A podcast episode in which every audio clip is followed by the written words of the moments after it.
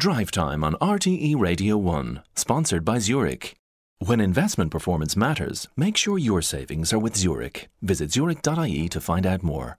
Now, Paralympics Ireland is calling on fans to get behind Team Ireland athletes for the Paris 2024 Paralympic Games later this year. With more tickets going on sale last week and the Paralympic medal designs being unveiled, the road to the Games is approaching the home stretch, and our reporter Una Kelly has been speaking to some para-athletes hoping to qualify for Team Ireland. Una? Yes, sir. It's just 197 days to go now until the Games. Ireland will have around 30 athletes travelling to Paris in 5 or 6 teams.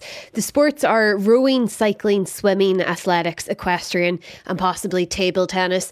Now, the slots on those teams are not all filled yet, which means the next few months are crucial for those who are hoping to make the cut. And one such person is Sarah Slattery from Galway, who's been balancing training along with being a new mother again. Sarah's hoping to fill the final slot in the para horse dressage team. Now, her whole family has been steeped in equestrian sports, so it was no surprise that she eventually followed suit. But when Sarah was 8, she had cancer in her arm and had an operation, meaning the tendons and ligaments had to be removed and replaced with tendons and ligaments from her leg. That means she kept her arm, but she has reduced strength and mobility. So when she's doing her equestrian sports, she rides with lipped reins. She told me that last year Paris started to seem like an achievable goal to her, and she told me a bit about her training schedule. It's crazy. I do a lot of course, I ride the horse every day, and the more intense training with her I do maybe kind of 3 days a week, and then the other days we'll kind of still be riding but on a bit more of a relaxed basis, because the horse also needs to get a break and have a bit of freedom.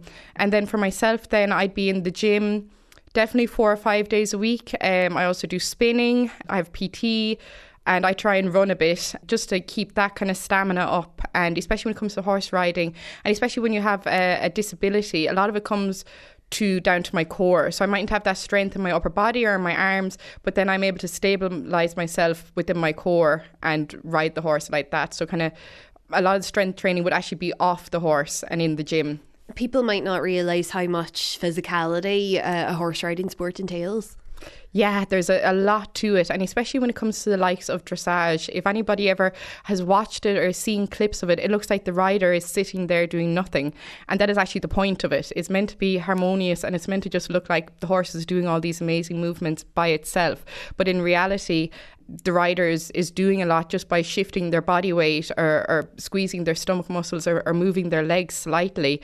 So really you have to be very strong physically, like in your core and in your body, to be able to make those small movements for the horse to react. And then when it comes back then to para dressage, it's even more difficult, because a lot of the horses are trained by able-bodied riders, and then you might put up a disabled person who's maybe doesn't have strength in their arm like me, and the horse is used to having someone being able to hold on the reins with equal strength, and then they have to relearn all they've been taught as well, and to go in a different way than what they're used to. So it really is a big partnership between the two, and the two have to work together, because if the horse doesn't understand what you're asking them, you're not going to be able to compete or complete the dressage test. So yeah, it's amazing. How do you feel when you're on the horse and competing? Oh, I love it. I love it.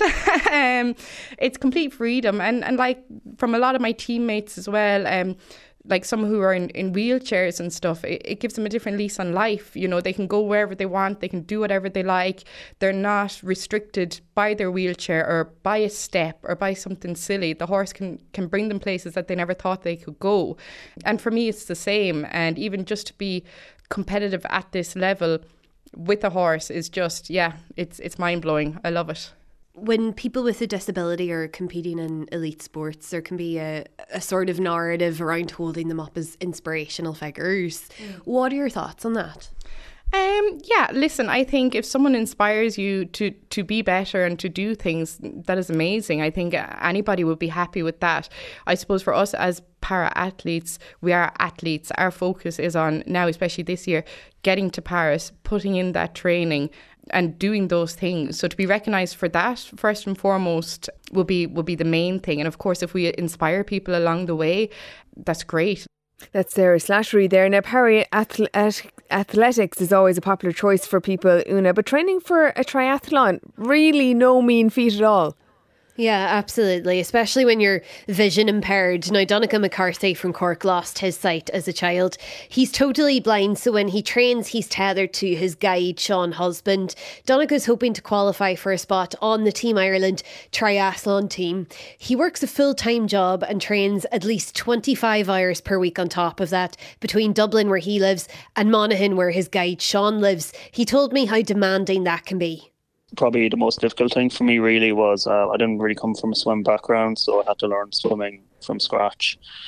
So that's probably something I found the most challenging, in terms of I'd never actually seen anyone swim, and it's a very technical based sport, so I found that quite a challenge. I guess what really works for me, more hands-on, so the coach has been more hands-on with me, and my guide as well. So like even in the swim, getting in the water with me and physically moving my arms in the position that they need to be in to catch water, pull an efficient stroke, to just help me understand and get a feel for what the various movements are like, what they should feel like then when I'm doing full flow and in race mode, you know.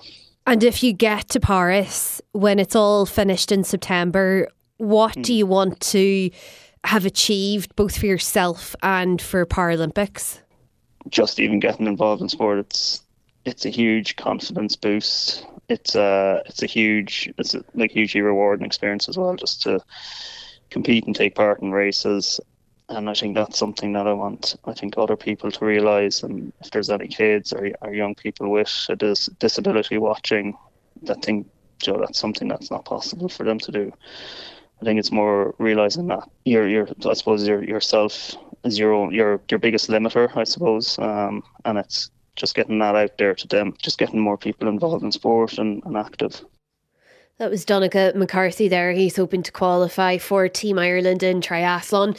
Now, Paralympics Ireland has an overall vision for these games in Paris later in the year. They say it makes such a difference when athletes feel that the public is invested in them. So they're calling on the public to show their support as the games draw nearer. Stephen McNamara is the CEO of Paralympics Ireland, and he says the aim of Paris 24 is to make sure para sports are as visible as possible. The reality is we've had huge progression. I think probably the 2012 Games in London was a moment where people really realised, wow, para sports and disability sports can really deliver. You know, over the years, the para programme has delivered enormous number of medals. We've seen people like Jason Smith bring home medals from every single Games. Jason is now retired and he's working here with us. But even during Jason's time, you know, Jason would have been probably the most high profile athlete, and we can see now that there's a number of kids come true based on that. We see people like Ellen Keen who provide also, you know, this platform for people to believe it's possible for them to replicate maybe what she's done, but maybe in a sport that they love.